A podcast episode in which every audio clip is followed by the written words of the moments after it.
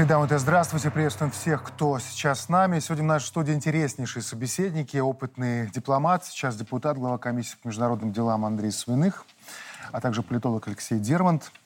Очень рекомендую телеграм-канал Алексея Валерьевича. Также сегодня с нами на связи выйдет российский разведчик в прошлом. Сегодня профессор МГИМО Андрей Безруков. Одним словом, прекрасная возможность поговорить и о событиях, и о смыслах но начнем вот с чего. Мы тут что не программа, все о мирных путях для Украины. Вот на прошедшем саммите БРИКС об этом шла речь. Только вот, похоже, в Киеве настраиваются на долгую войну. Послушайте сами. Ми готові воювати вдовго. Ізраїль воює. Дивлячись, яка це війна. Ми готові воювати вдовго, не втрачаючи людей. Ось так може бути. Ну, мінімізувати жертви. Як з перекладом Ізраїля я сказав. Можна так жити. Можна. Війна хоч. повинна перейти на територію Росії. Ні, Я вважаю, що це, м, ну, це а, великий ризик, що ми точно залишимось самі. Ну вот смотрите, такой, казалось бы, маленький фрагмент, а сколько всего наговорил человек. И никаких вам переговоров, и настраивайтесь на долгую войну. Еще и такое прозвучало, должна ли война перейти на территорию России. Вообще мы с вами понимаем, что подобные интервью спонтанными, как правило, не бывают. И что-то мне подсказывает, что в этом конкретном случае спонтанности не было вообще. К чему в таком случае готовил Андрей Владимирович э, э, Зеленский украинское население, украинских зрителей? Ну, прежде всего, надо учитывать один важный момент. Э, Украинское руководство никаких решений не принимает. Оно находится полностью под контролем э, внешних центров управления. Этим внешним центрам нужна война для того, чтобы истощить Россию, для того, чтобы в идеале подвести ее к какому-то ну, сложному периоду, экономическому, политическому, какому угодно. Э, Ну, не будем забывать, что Россия не является направлением главного удара. Главный конфликт 21 века – это все-таки конфликт с Китаем. Э, Но другой вопрос, что, мне кажется, он выдает желаемое за действительное. Э, Война долго все-таки не продлится. Э, И здесь нужно понимать еще одну просто важный момент. Нынешнее руководство, понимая, что у Украины победы не будет, просто тянет время для того, чтобы ну, еще получить дополнительные доходы, решить какие-то свои вопросы. Но явно они не заинтересованы ни в урегулировании ситуации, ни в обеспечении будущего для украинского народа. И вот это действительно трагедия. Алексей Валерьевич. Ну, мне кажется, действительно э, условием сохранения власти для Зеленского и его, скажем так, команды является продолжение этой войны. Потому что в ином э, другом режиме да, начнут возникать вопросы все-таки про эффективность управления той же армией, про то, насколько Украина попала в зависимость и утратила суверенитет. И эти вопросы будут задавать как и э, матери погибших тоже будут задавать вопросы, а зачем вот эти были мясные штурмы, да, которые ничем не закончились и так далее. Это на- накопленный эффект этот рано или поздно скажется э, в отношении конкретно Зеленского и, в принципе, всей той властной конфигурации, которая там существует. Но пока они э, находятся вот в состоянии зомби, то есть когда контролируются внешними, скажем так, игроками, то это может продолжаться достаточно долго. Но мы все знаем, что рано или поздно у этих зомби заканчиваются любые э, силы, да, и мы видим, что вот этот момент уже приближается, потому что, ну, очевидно, не хватает даже не только оружия, а, собственно говоря, какого-то морального и боевого духа. М, Поэтому э, они хотят как можно дольше растянуть это в кавычках удовольствие, особенно западные государства, которые на этом делают гешефты, бизнес, но это не продлится долго, и придется думать о другом формате взаимодействия с той же Россией. Ну вот мы поняли уже, что Зеленский это президент войны, и тут сомнений на этот счет уже не остается. А есть в недрах Украины, ну не зовут, не зовут, а люди, там, политики, силы, которые способны предложить и, главное, реализовать вот другую альтернативу, скажем так, некий мирный вариант или вариант выхода из этой войны с э, возможностью избежать того распада, который пока маячит на горизонте Украины. Я думаю, что эти силы, конечно, есть, но внутри глубоко, да, потому что сейчас они находятся под прессом террора, и им сложно заявить какую-то позицию, хотя бы нейтральную, да, хотя бы не говоря уже там учесть интересы соседей Беларуси, России. Но все может меняться, потому что не, не настолько самостоятельно сегодня Украина, чтобы вот полностью зачистить все поле. Да? Мы все понимаем, что и на Западе могут прийти политики разного толка, да, которые скажут, ну вот хватит, наверное, вот такой оголтелой войны, давайте послушаем вот этих. То есть может быть и такое. Ну, Если позволите, да, да. Конечно, буквально конечно. маленький комментарий. Мы все-таки должны отдавать себе отчет э, в существе украинской власти. То есть это тоталитарная система, которая полностью уничтожила всех политических оппонентов. Понятно, что 80% населения Украины может не поддерживать этот курс. Но интересы народа э, реализуются только в том случае, если есть организационный инструмент. Политическая партия, лидер. Так вот, такие партии и лидеры в Украине просто устранены. И поэтому ждать какого-либо изменения невозможно. Вспомните э, Германию. Там было антифа- антигитлеровское подполье но политические партии, организация общества стала формироваться только после того, как туда пришла Красная Армия. Угу. Я думаю, здесь будет то же самое. Свою зависимость от, э, скажем так, партнеров прекрасно создает и Зеленский, но он умеет как бы играть, и эту роль, роль, похоже, готов отыграть до конца. В этом же интервью, с которого мы начали сегодня, он сам себя поправляет и говорит, что, мол, победа, победа над Россией будет не наша, а наших партнеров, которые нам дают зброю. То есть он до последнего вот все-таки отдает э, должное, что вот без ну, них... Здесь два момента. Э, Алексей очень правильно сказал. Дело в том, что Украина уже не может сопротивляться. Mm-hmm. Реально. То есть она выживает исключительно на финансовой и э, военной подпитке стран Запада. Если вдруг по каким-то причинам эта подпитка остановилась бы, война бы закончилась в течение недели максимум. Ну, давайте тогда о партнерах и поговорим. Все, что нужно знать о высоких отношениях Киева и Вашингтона. Своеобразно напутствовали Зеленского американские гости. Вы обязаны победить, чтобы мы не проиграли. Группа сенаторов прибыла в Киев, чтобы лично поздравить Зеленского с праздником, который едва ли имеет отношение к нынешней Украине, Днем независимости. Сенатор Линдси Грэм, судя по тональности, фактически велел другу Володимиру провести в 2024 году выборы и заявил о необходимости победы ВСУ на фронте. Дальше я буду читать медленно, а вы вдумайтесь. Итак, слова Грэма. Вы должны выиграть войну, которую мы не можем позволить себе проиграть. То есть, получается, украинские парни тысячами гибнут ради победы дяди Сэма, ну и вот теперь сенатора Грэма вдобавок. То о чем вы и говорили.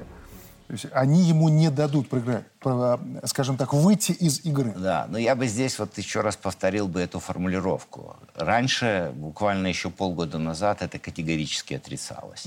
Но в реальности конфликт на Украине – это не конфликт России и Украины.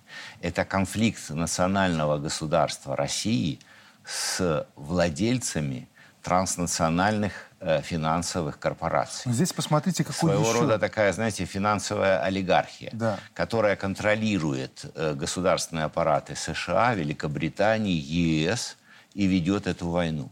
И вот это очень важный момент. Да. И посмотрите, как интересно они сейчас поворачивают. Ближе, ближе к выборам подходят украинским. Все, в том числе сенатор Грэм, говорит о том, что не-не-не, на выборы, выборы отменять нельзя. А в том же интервью, о котором мы сегодня уже говорили, он дает понять так вот очень хитро, в свойственной ему манере, что я не отдам деньги, положенные на оружие, для того, чтобы тратить их на выборы. То есть он понимает, что кресло качается очень серьезно. Естественно, тем более на оружие может зарабатывать он и его коллеги из той самой финансовой олигархии. Это, это выгодный Зачем бизнес. Грэм толкает его на выборы тогда? А, ну, все-таки, мне кажется, есть некое стремление у западных элит выстроить рамки для Зеленского. Мы видим, что он периодически срывается и начинает обвинять их, претензии предъявлять, мол, мало, мало оружия, мало денег. Вот. А здесь его, ну, в общем-то, жестко форматируют. Если у них принято определенные ритуальные действия совершать под э, видом выборов, то их нужно совершить.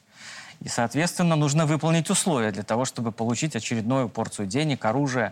То есть его держат вот в режиме управления. А, естественно, э, верхушка в Киеве хотела бы под видом войны, э, введения военного положения, всякие выборы отменить, и еще больше ужесточить тот тоталитарный режим, да, чтобы вообще не было никаких э, возможностей как-то подвинуть эту власть, и они оставались там, ну, если не вечно, то сколько им там положено судьбой. Поэтому это и борьба, в том числе за управление, да, чтобы они были более послушными, украинские политики, конкретно Зеленский, ну и чтобы американские сенаторы и представители олигархии все-таки были уверены в правильном вложении своих денег. Мне здесь, я полностью согласен с этой оценкой. Я бы здесь еще просто добавил один такой э, аспект. Дело все в том, что западные элиты, они привыкли к шоу. Они давно уже превратили процесс выборов э, в определенную шоукратию. Даже термин есть, собственно говоря, у западных исследователей. Страны постдемократии. Там выхолощены уже демократические процессы и заменены на определенный, так сказать, ритуал. Ритуал очень хорошее слово, Алексей сказал. И здесь то же самое. Э, украинская власть говорит, зачем мы будем лицемерить, давайте отменим выборы. Это, так сказать, более радикальная позиция. А те говорят, нет, давайте все-таки сделаем красиво, давайте их просто сфальсифицируем.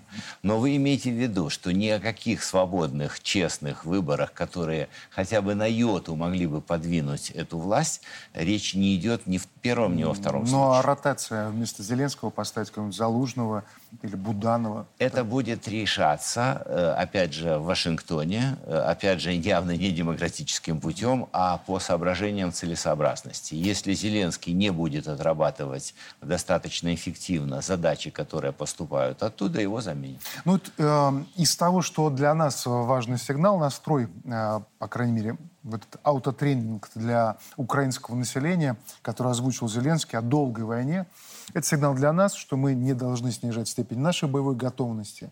Один из факторов нашей безопасности, ну, наверное, наряду с наличием у нас тактического ядерного оружия, это, конечно же, то, те совместные действия, которые предпринимают наши военные вместе с ЧВК «Вагнер».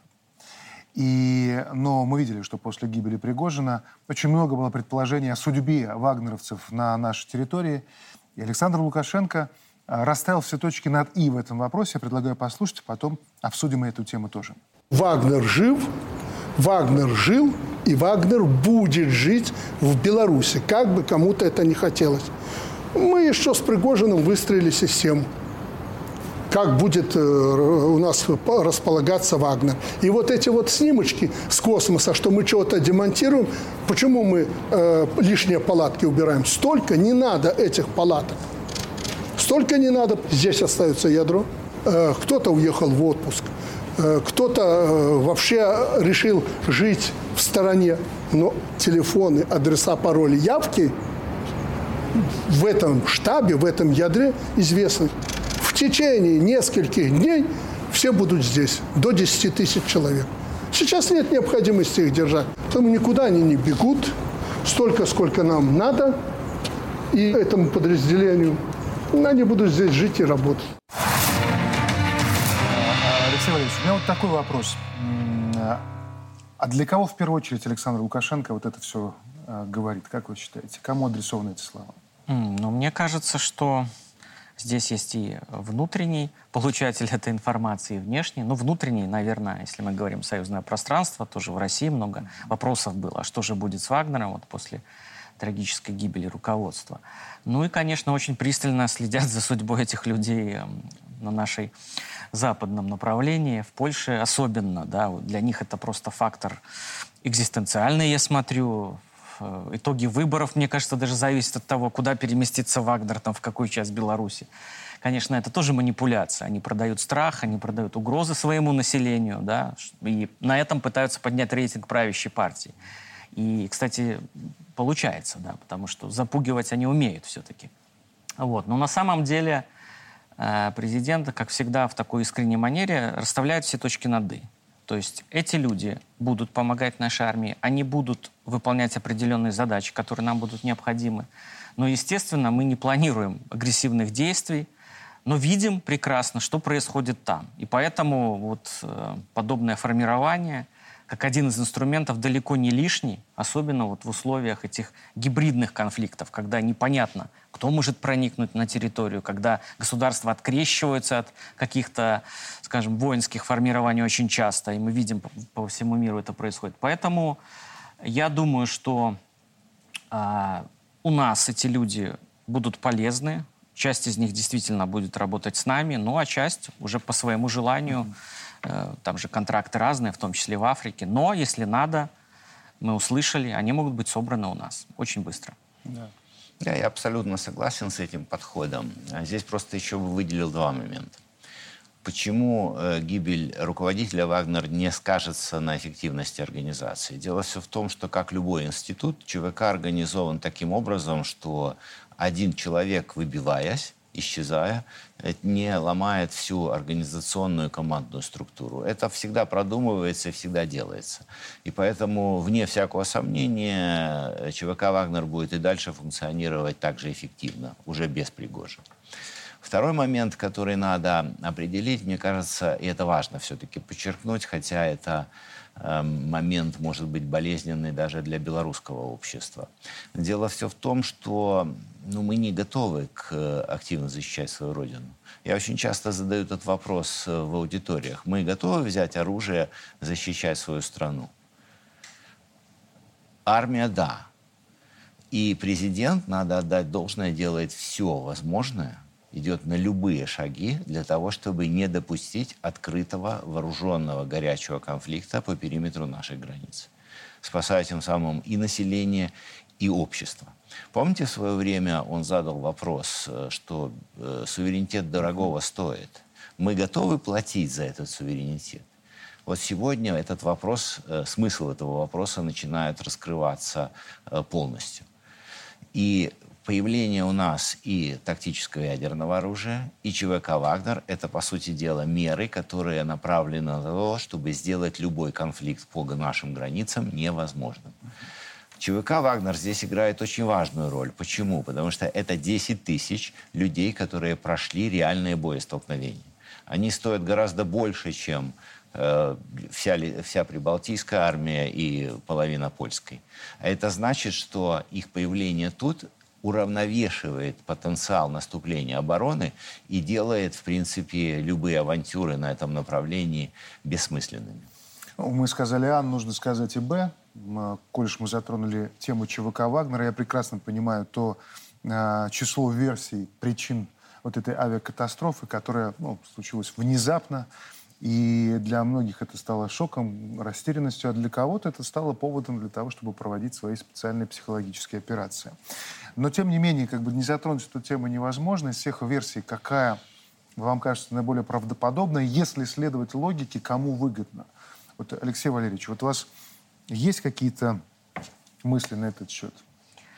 Ну, первое, что скажу, самая неправдоподобная версия, мне кажется, все-таки версия причастности, э, собственно, российского руководства. Во-первых, потому что нет уже такой нужды, да, все там эти события с мятежом ушли, а Пригожин встроился уже в новую какую-то систему отношений. В принципе, это удовлетворяло бы, мне кажется, власти в России. А, это первое. То есть я не вижу вот такой мотивации рациональной или еще какой-то в том, чтобы это было вот по этой версии. Но есть другие версии, как минимум. Да, вот мне наиболее такой экзотической, но интересной кажется все-таки версия с активностью Вагнера в Африке. И мы знаем, что там есть такая Франция, интересная страна mm-hmm. с очень давними традициями, вот подобных... Э, колониальными традициями. Колониальными традициями, в том числе расправ вот над подобными людьми и над другими. Да? Эта версия, вот она, мне кажется, достаточно такой интересная. Второе, это, конечно, мы не знаем пока деталей расследования, но то, что а, всплывает сейчас все-таки, что на Земле, вероятно, заложили эту бомбу, да, то, что подкуплен был какой-то работник или там технический или нет, это говорит о том, что все равно вот та агентура, допустим, украинская, которая там действует, она очень активна. И это тоже нельзя сбрасывать со счетов. Плюс там же может быть комплексный, э, скажем так, подход, да, то есть западная спецслужба на подряд берет украинскую, их интересы совпадают, и они занимаются подобными действиями. Поэтому, мне кажется, нужно искать все-таки след зарубежный в связи с очень большой опасностью Вагнера как на Украине, так и, допустим, в Африке. Я согласен с этими оценками. Я даже не буду гадать, какая версия правильная. Э, почему? Потому что это должно, Конечно, ответ на это этот вопрос должно да. дать следствие. Да. Но важно, хочу подчеркнуть, э, другой момент, что эта смерть не привела к снижению оборонного потенциала ни ЧВК, ни России, ни Беларуси. Это не будет негативным э, следствием какого-либо усложнения внутренней политической ситуации в наших странах, а это значит, что результат в любом случае не достигнут. Идем дальше. Не только Украина по соседству, мы частично это затронули западнее. Очередная инициатива. Похоже, заборостроение теперь не исключительно польская национальная забава. Потянулись и другие.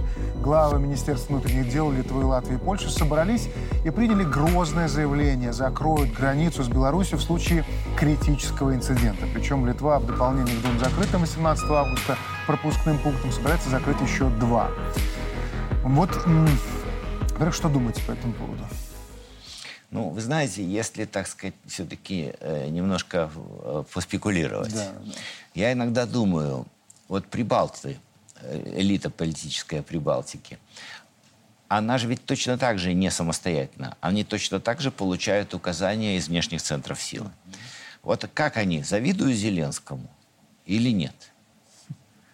С одной стороны, кажется, нет, у них нет войны, и ситуация проще. С другой стороны, кажется, что завидуют. Почему? Потому что на войну очень многое можно списать, можно легко запугать, Алексей здесь абсолютно прав, свое собственное население, и можно заработать много денег. И вот иногда мне кажется, что они намеренно компенсируют отсутствие войны вот этой эскалацией напряжения, когда они пытаются создать какие- какую-то нервозную обстановку на пустом месте. Ну и я тоже согласен с тем, что это у них иногда получается. Ну, судя по тому интересу, который проявляют литовцы к поездкам в Беларусь, то больше вероятность, что закрывают они не от наших граждан, а от своих. Это другой аспект. Дело все в том, что когда литовцы, приезжая сюда, видят здесь мирную жизнь, благополучие Что-то не и, сходится, да. да, и, и просто-напросто другой стиль жизни, другое состояние умов даже у людей, у населения, то это, безусловно, очень серьезный дестабилизирующий фактор. Спохватился президент э, Литвы Науседа. Наверное, понял, к чему это может привести. Либо подумал про Зеленского и э, решил для себя, что, наверное, все-таки военная перспектива пока не так привлекательна, как казалось раньше. Он призвал не устраивать кампанию по закрытию контроля пропускных пунктов на границе с Беларусью. Так и говорит. Надо оценивать неудобства для жителей и потом, как бы так невзначай, и возможные потери.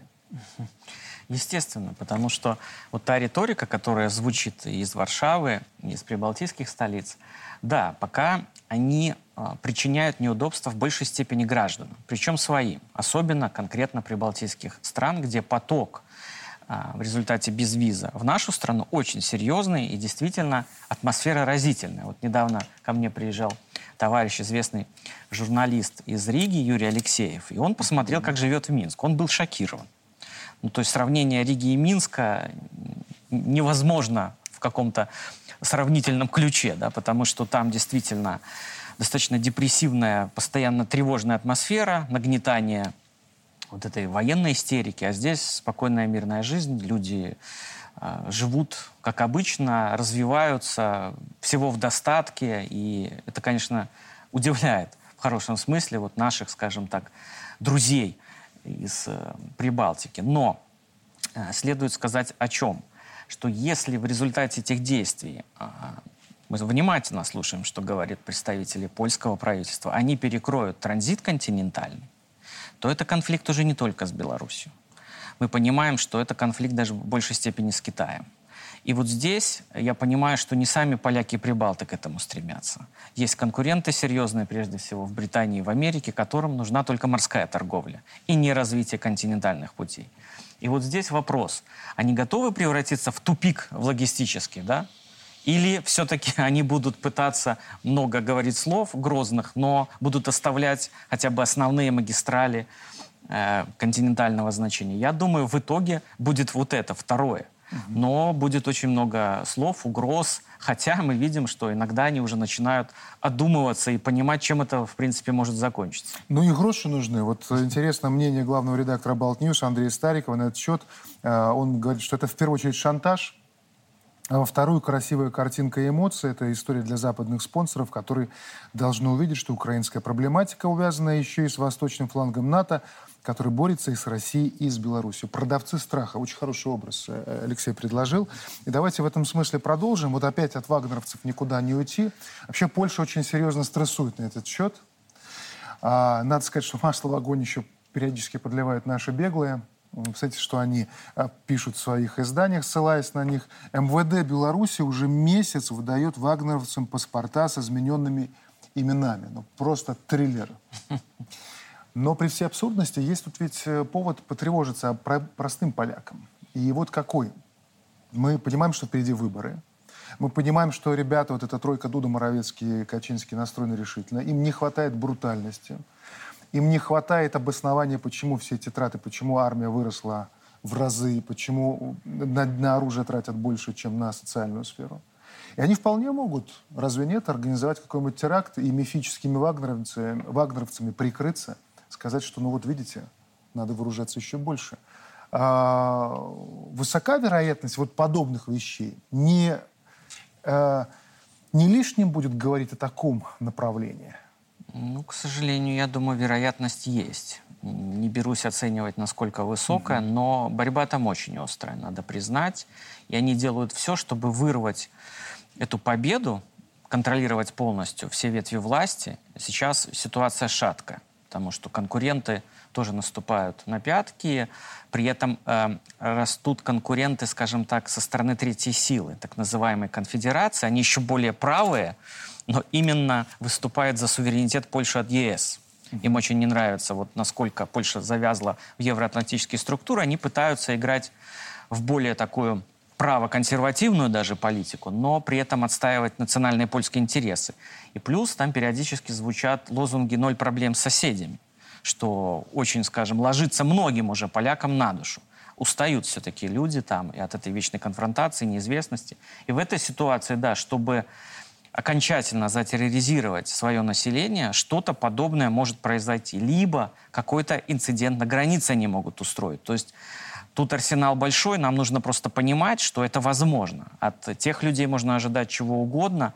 Но я опять же не сбрасывал со счетов то, что в польском обществе начинают появляться более здравомыслящие силы. Это не значит, что они наши единомышленники, но во всяком случае, если есть интерес к партнерству какому-то, хотя бы там Э, двух соседних государств. Это уже нужно приветствовать. И мне кажется, что такие силы тоже будут набирать оборот Ну и польские спецслужбы не спят. Мы накануне Конечно. показали фильм на эту тему. Очередное доказательство того, что по соседству с нами работают серьезные Э, службы, чья задача дестабилизировать ситуацию у нас. Вот здесь будет ссылка, обязательно посмотрите, если еще не видели. Андрей Владимирович, если что добавить. Ну, я абсолютно согласен с этой оценкой и хочу сказать, что вот это сейчас период наибольшей ну, если можно так выразиться, уязвимости э, и перспектив испортить ситуацию.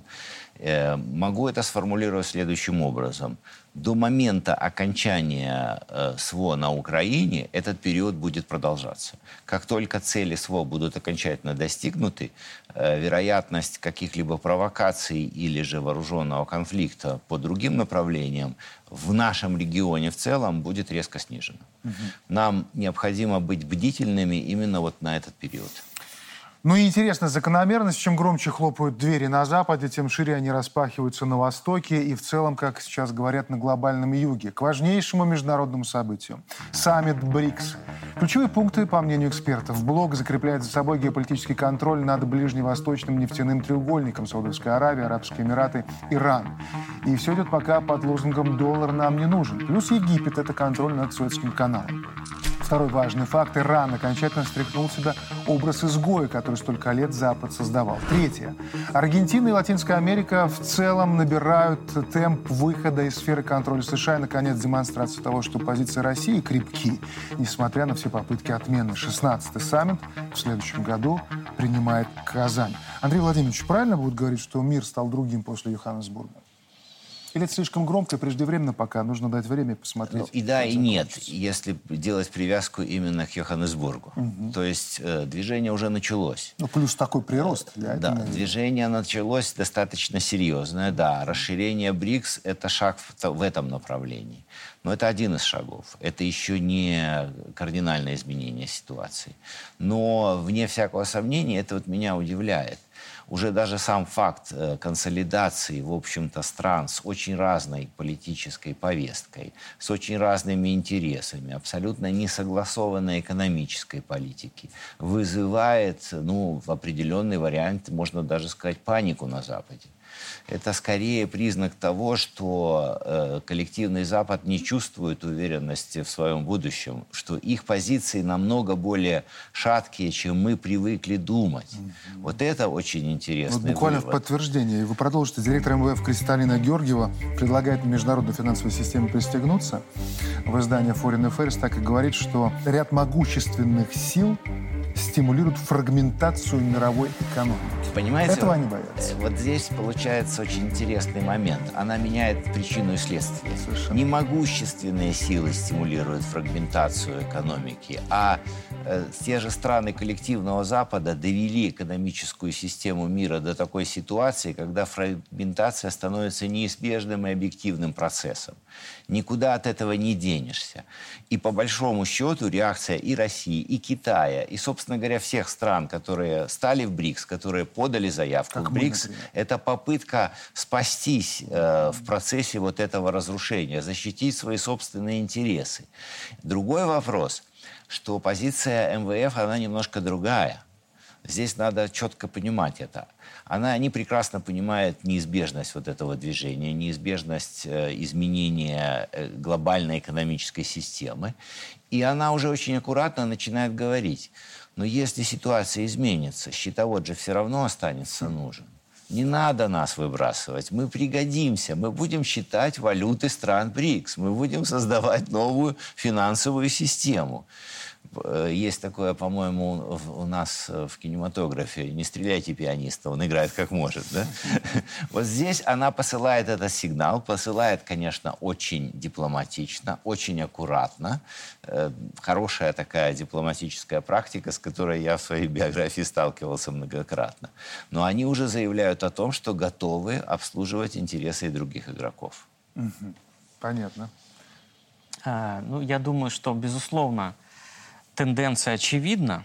Это такой дрейф, пусть и медленный, э, центров силы э, на восток и на юг. И здесь очень интересный процесс. Мы наблюдаем ну, то, что, наверное, раз в 500 лет происходит, да, когда меняется лидер, но это происходит на протяжении длительного этапа, и мы, наверное, в начале. Но крайне интересна именно вот эта нервная реакция Запада. То есть он настолько привык к своей исключительности, что вот эти вызовы, символические пока в большей степени, объединения стран не Запада. Причем мне понравилось заявление представителя российского МИДа, который сказал, что вот, видимо, страны Запада в БРИКС никогда не войдут. Почему? А потому что мы, партнеры, друг против друга санкции вводить не можем. И вот это очень важный такой морально-этический посыл, что вот мы здесь организуем, скажем, миропорядок или его некий прообраз по другим правилам. Пусть, может быть, это такое идеалистическое представление, но это очень четкий посыл Запада. Вот вы сами себя отгородили от э, большинства мирового, и теперь будете в изоляции. Для нас БРИКС это в первую очередь что? Для нас БРИКС э, в первую очередь, мне кажется, на данный момент, это возможность наращивать экономическое сотрудничество. Потому что сейчас там э, идут эти процессы согласования, консолидации. Действительно, экономики разные, континенты разные, там логистика вообще какая должна быть, чтобы сообщение организовать между этими странами. Но, тем не менее, для нас это возможность спокойно, без санкций, э, без политического давления искать партнеров, искать новые рынки, а плюс, конечно же, и политическая, и дипломатическая площадка. Озвучивать свои инициативы, продвигать решения интеграционные, которые, может быть, мы уже обкатали и имеем представление, как что работает. И вот эта трибуна э, для ну, значительной части, если не больше человечества, это очень важно, потому что а где еще мы можем озвучить что-то действительно важное для планеты. Потому что ООН, ну, видим, насколько там заблокированы многие решения. Поэтому здесь по многим параметрам мы можем свой голос озвучивать э, серьезно. Для нас это какие принципиально новые возможности дает? Но я бы не стал говорить о каких-то принципиально новых возможностях. Угу. На самом деле принципиально новые возможности, фундаментальные, действительно серьезные возможности нам дает союзное государство с Россией и совместное формирование собственного макрорегиона, раз уж мы заговорили да, на эту да. тему. Вот это ядро. Нам нужно попасть, стать частью ядра нового макрорегиона, поскольку в ядре всегда более высокий уровень жизни и более быстрые темпы развития. А БРИКС для нас – это инструмент стабилизации этого перехода, стабилизации формирования, которая позволяет, с одной стороны, обеспечить прогнозируемые поставки белорусской продукции вовне, прежде всего страны, которые, очень правильно было сказано, не выдвигают политических обусловленных решений. Это очень важный момент. И это возможность еще сделать вот этот переход к многополярному миру более предсказуемым и менее кровавым. Потому что со стороны Запада, вне всякого сомнения, прослеживается другая стратегия. Они понимают, что они не могут э, запустить неоглобализацию на их условиях, а это значит, что они будут создавать конфликты как можно больше во всех э, частях мира. Это значит, что мы еще пройдем очень сложный период испытаний. БРИКС позволит э, торпедировать эту стратегию, сгладить этот переход. БРИКС и ШОС и ШОС. Это все mm-hmm. вот эти два инструмента. Да я бы даже э, не стал бы полностью сбрасывать со счетов и традиционные международные организации типа ООН. Все-таки там по-прежнему есть еще инструменты влияния и способен, возможность консолидировать все-таки людей, э, страны, заинтересованные в э, таком более благоприятном развитии, как я говорю, создании мира для всех а не для избранных. Ну что ж, спасибо. Спасибо большое, Андрей Владимирович, Алексей Валерьевич, э, за участие в нашей программе. Сейчас у нас короткая реклама, после чего еще один экспертный взгляд. Так куда же катится мир и что способно придать его движению верное направление и достойный смысл? Об этом не только российский разведчик, профессор МГИМО Андрей Безруков. Через пару минут оставайтесь с нами.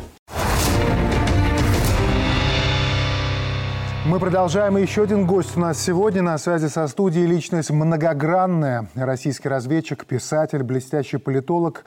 Огромная аудитория знает и любит его как лектора, способного просто говорить о сложном. Чего-чего, как раз ясности нам зачастую не хватает в этих бурных потоках новостей. Поэтому нашему сегодняшнему гостю мы по-настоящему рады. Профессор МГИМО, член Президиума Совета по внешней оборонной политике России Андрей Безруков. Андрей Олегович, здравствуйте. Спасибо, что нашли время для нас. Добрый, Добрый день. Э, предлагаю начать с Украины. Вот э, появилась э, такая тема, суть которой можно сформулировать таким образом. Усталость от украинской повестки. Вот контрнаступление провалено, точечные укусы беспилотниками, как поставки леопардов картины не меняют. И мы видим, что устали сами украинцы. Вот на ваш взгляд, почему мир так резко перестает быть украиноцентричным, это естественный процесс, или это такой, скорее, информационно-психологический маневр перед внезапными действиями, как в спорте, финт, смотришь влево, а бьешь вправо? Я попробую рассказать, что я думаю по этому. Во-первых, Украина – это проект. Это проект не украинский. К сожалению, сами украинцы имеют к этому проекту очень малое отношение. Это проект антироссийский и антибелорусский, кстати, тоже. Построенный Западом. Этот проект, как все проекты, живет от времени до времени, пока он нужен. И трагедия Украины в том, что она стала проектом. Что ее элиты не смогли построить страну, у которой есть постоянные силы притяжения, постоянные интересы, постоянное понимание своего места в мире, которое стало бы постоянным. Но в отсутствие этого они довольствуются проектом. А у проекта есть начало и конец. И вот этот конец мы уже чувствуем, что те, кто этот проект построил и кто его оплатил, видят, что они от этого проекта получили, ну, практически все, что можно было получить. А поскольку дальше идти страшно, я говорю про ядерную войну, и, в общем-то, у них и не было никогда таких мыслей. Им нужно было сделать несколько совершенно четко ассоциированных с этим проектом вещей. Подоить Европу, ослабить Россию, вытащить все, что можно вытащить хорошего из Украины и бросить, как они бросили Афганистан, Вьетнам и все другие вещи, когда их интересы перестали совпадать вот с этим проектом. И поскольку это проект, все понимают, что у этого проекта конец близится. И от него есть усталость, потому что нет сил, которые способны или готовы браться до него и тянуть его до конца через всю свою жизнь, через всю историю и так далее, и так далее. Его бросят, как только он перестанет быть нужным. Ну вот если говорить про Украину как проект – мы видим аппетиты Варшавы, которая не скрывает, причем заглядывает и на территорию Беларуси. В стане НАТО недавно намекнули. Украина может вступить в НАТО, но в обмен на уступки территории а, России. Но одно дело слова, и другое дело реальные дела. Вот на ваш взгляд, Андрей Олегович, насколько велика вероятность распада Украины? Велика именно потому, что это проект. Вы знаете, у Украины было несколько попыток в истории – сделать из себя страну. И все эти попытки кончались одним. Кончались тем, что кто-то с более сильными элитами, а проблема Украины – это отсутствие собственной национальной элиты. С пониманием того, куда они хотят вести страну, кто они такие, Восток они или Запад, или нечто другое. И точно так же, как Украина была всегда разделена за последние, ну, лет 400, наверное. Она разделена сейчас. И раздел Украины по вот тем составляющим ее культурным блокам, он ближе, чем слабее становится центральная власть и чем слабее становится понимание элиты, куда дальше эту страну вести.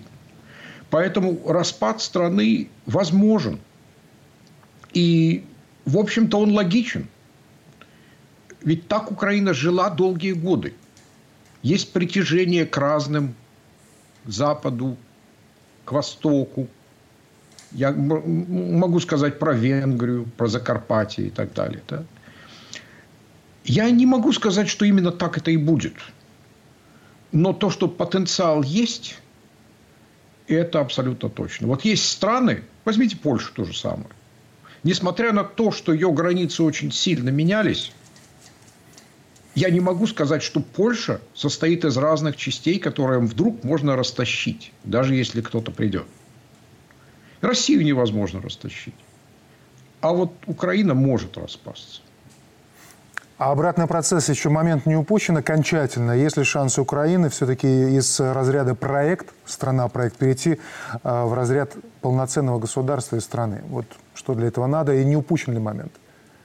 Я думаю, он уже упущен. Был момент, когда, ну, лет 10 назад, наверное, э, когда можно было сконцентрировать, сконсолидировать элиту на каком-то понимании – ну, не знаю, то есть э, такого моста между Востоком и Западом или еще чего-то. При тех огромных, ну, как бы это сказать, при прекрасной земле, при прекрасном климате, при промышленности, которая была создана при Советском Союзе, Украина была, ну, лакомым кусочком, что ли, для всех. Она на самом деле была прекрасной. Но я думаю, шанс сейчас упущен. То руководство, которое есть сейчас, оно уйдет. Оно уйдет кризисно, оно уйдет по-плохому. И это значит, шанс кого-то остаться и удержать минимален. Вот э, к другим темам. Чем больше мы смотрим вообще на противостояние на украинском фронте, тем, конечно, яснее пониманием, что СВО – это не про Москву и про Киев, а про рождение нового мирового порядка. И сегодня этот запрос на новый мир, он уже ну, не просто даже витает в воздухе, а каждый день мы слышим такие удары на бата. И очередной из них был на днях в Йоханнесбурге. Там прошел саммит БРИКС – который сами устроители назвали саммитом расширения, а журналисты, которые, эксперты, которые наблюдали, назвали все это вызовом, который глобальный юг бросает глобальному западу. Вот как вы это видите? Мы действительно вступаем в новую эпоху сейчас? Абсолютно. А, вы знаете, нашу эпоху можно сравнить с тем, что было сто лет назад. Это переход из одного миропорядка в другой – и он и технологический, он и политический, он и экономический. И вот сейчас у нас будет вырисовываться другая экономическая картина мира. Посмотрите, ведь э, центр тяжести, центр индустрии, центр динамика международной экономики уходит на восток. И именно там мы видим рост – Именно там мы видим, что крупные страны, Индия, Китай, Индонезия и другие, входят в свои права. Выстраивается новая структура мира. И здесь Запад, он, он, конечно, не на периферии, но он уже не центр. Этот центр, сейчас он не ясен. Получаются такие два полюса, что ли. Не хочу называть их полюсами. Но один растет и консолидируется, а второй теряет динамику. Это нормально. Потому что эпоха Запада, эпоха либеральной экономики, глобальной экономики закончилась. Сейчас идет ее распад.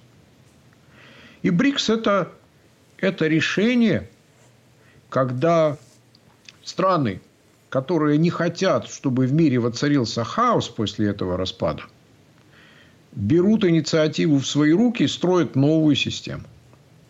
А вот вы как-то назвали, Андрей Олегович, э, БРИКС миром большинства. Это было до того, как присоединились новые члены и заявки, которые были озвучены. То есть сейчас это как никогда актуально. Действительно, это мир большинства. Но тут очень важный момент. Хватит ли у этого большинства воли и сплоченности, чтобы построить не копию того, от чего мы уходим сейчас, а нечто качественно новое. Вот хватит ли сплоченности и воли для этого рывка? Ну, о мире большинства сначала говорил Сергей Александрович Караганов – то есть я не являюсь автором этого. А, но вы знаете, ведь сплоченность, она приходит из необходимости. Каждый из этих серьезных государств, Китай, Россия, Индия, Бразилия, Иран, они видят свои национальные интересы. И они понимают, что вместе, если они вместе выстроят те правила игры, по которым удобнее, надежнее будет жить, у них все будет хорошо. Если они не выстроят эти правила игры, то им придется опять вернуться в ту систему, которая их не принимала, не признавала и эксплуатировала. Посмотрите, посмотрите на динамику. Бриксу 15 лет. 10 лет назад, 5 лет назад. Это была такая, ну, между собойчик пяти стран где, в общем-то, они встречались, говорили о том, что они суверенны, и разъезжались. И посмотрите, что сейчас. И эта динамика, она будет еще ускоряться и увеличиваться. Потому что появляются общие проекты, появляется общее видение, оно выковывается. И вот здесь то, что делает Запад, он очень сильно помогает чтобы вот это другое понимание выковывалось быстрее. Как отрицание той глупости, которую делает Запад сейчас. Хоронит сам себя, по сути. Еще тогда одна международная тема. Мы уже несколько недель вместе со всем миром наблюдаем за развитием событий а, вокруг э, Нигера. Ну, более профильные специалисты говорят Нигер, но от него веет таким французским колониальным прошлым, поэтому мы обращаем внимание на те словари, которые позволяют нам говорить все-таки Нигер. А, так вот, разные ответы и мнения звучат от экспертов на этой программе на вопрос, а, будет ли большая битва за Африку. Вот, Андрей Олегович, у вас хочу уточнить. Как вы считаете, будет ли большая война? Вы знаете, она, если она будет, а потенциал такой есть, она будет не за Африку, она будет между африканскими странами за то, что будет Африка. Вы знаете, ведь когда колониальные державы делили Африку, как и Азию, кстати, как и Ближний Восток, им же было наплевать, где кто жил. И сейчас, по сути, вот та же самая граница Нигера и Нигерии – ведь часть Нигерии мусульманская, а часть католическая. И когда ни одна из границ толком не определена, а тем более в пустыне, и племена кочуют между разными странами, ведь как только встанет вопрос, а где же граница, это без крови не обойдется. Ведь каждому хочется застолбить за собой ресурсы, население, скот и так далее, и так далее. А в Африке ничего не определено. Ну, я утрирую. Но очень многое не определено. Кстати, и в Азии тоже. Посмотрите на Пакистан. Все границы Пакистана размытые. С одной стороны пуштуны с севера. Где там граница? С другой Белуджи с запада, с Ираном. Где там граница? Вот она официальная есть, но там живет народ, с одной и с другой стороны. А вот он как будет себя вести, когда его будут делить? И потенциал огромен для того, чтобы вот все это взорвалось. И это уже взрывалось. Не хотелось бы, конечно, но если туда придет голод, если разные игроки, далекие от Африки и ее интересов, начнут поджигать, все может быть. Напоследок, хотелось бы, не знаю, почему-то просится такой вот вопрос, хотелось бы его задать. Вот когда в СНГ на экраны вышел культовый фильм «Брат», вы тогда, должно быть, работали в США, если я не ошибаюсь.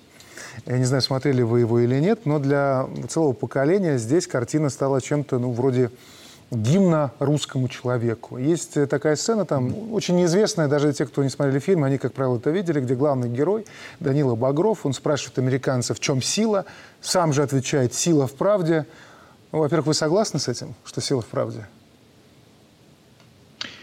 А, я согласен, но, понимаете, Данила Багров, угу. насколько я это слышу, под правдой понимал справедливость есть какое-то понятие, вот, что есть правильно. И в этом смысле правда. А ведь это справедливость, когда правильно. Да? И российский народ очень чувствителен, он живет не по закону, а по справедливости. Он готов терпеть нарушение закона, если это справедливо, если он чувствует, что так надо. А на Западе по-другому. Но, тем не менее, вот когда мы осознаем, что мы делаем это правильно, у нас появляется вот эта сила терпеть, сила идти вперед сколько нужно, пока мы не победим. И вот в этом смысле сила, да, она в правде. Правда – это то, на что можно опереться, как в смысл жизни – Блестящий ответ. Нам абсолютно подходит. Андрей Олегович, спасибо большое за участие в нашей программе. Особенно приятно, что в эфир это интервью выходит ровно в ваш день рождения, поэтому самые наилучшие пожелания, пользуясь случаем, хотим вам передать. Большое вам спасибо. С нами на связи был профессор МГИМО, член Президиума Совета по внешней и оборонной политике России Андрей Безруков. Полную версию интервью смотрите на сайте и YouTube-канале ОНТ. На сегодня все. Счастливо.